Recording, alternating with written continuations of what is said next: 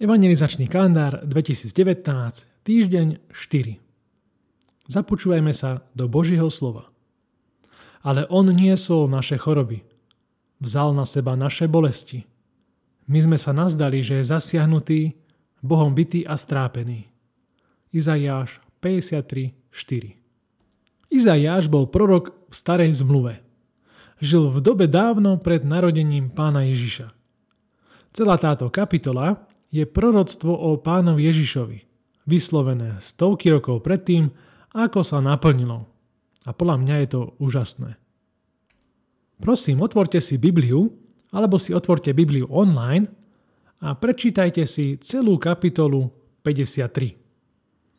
Je úžasné, že máme možnosť pristúpiť k Bohu, ktorý žil v ľudskom tele na zemi a poznal život tu medzi nami.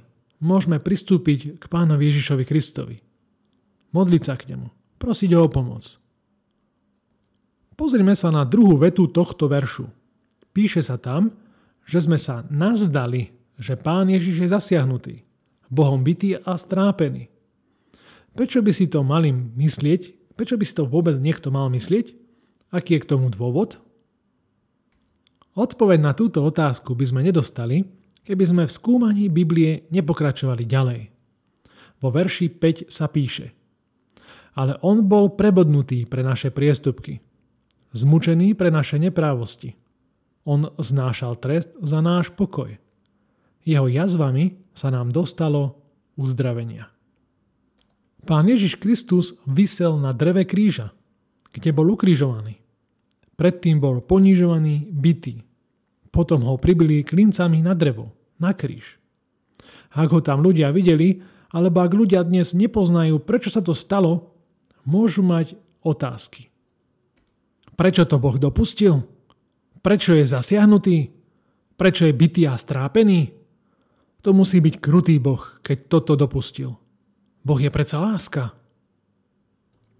Áno, Boh je láska. A práve preto to spravil.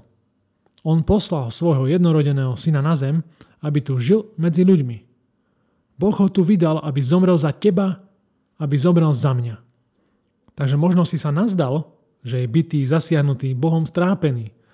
Ale stalo sa to pre tvoje a moje priestupky. Prečo? Kvôli čomu? Možno sa práve čuduješ. Stalo sa to kvôli hriechu, kvôli môjmu a tvojmu zlyhaniu voči Bohu. My hrešíme a nemáme šancu to odčiniť vlastnými skutkami. Pán Ježiš to odčinil za nás. Ak ťa to zasiahlo, ak uznávaš svoju vinu, tak musíš prosiť Boha o odpustenie a veriť Pána Iša so všetkým, čo k tomu patrí. Nech ti Boh pomáha. Ak ťa toto zamyslenie zaujalo, tak môžeš dať odber na YouTube kanál, aby si nezmeškal ďalšie videá. Ak by si chcel na budúci rok mať tiež takýto kalendár na rok 2020, tak sleduj stránku www.evangelizačnykalendar.sk a tam sa dozvieš, ako sa zapojiť do projektu. Buďte s Bohom.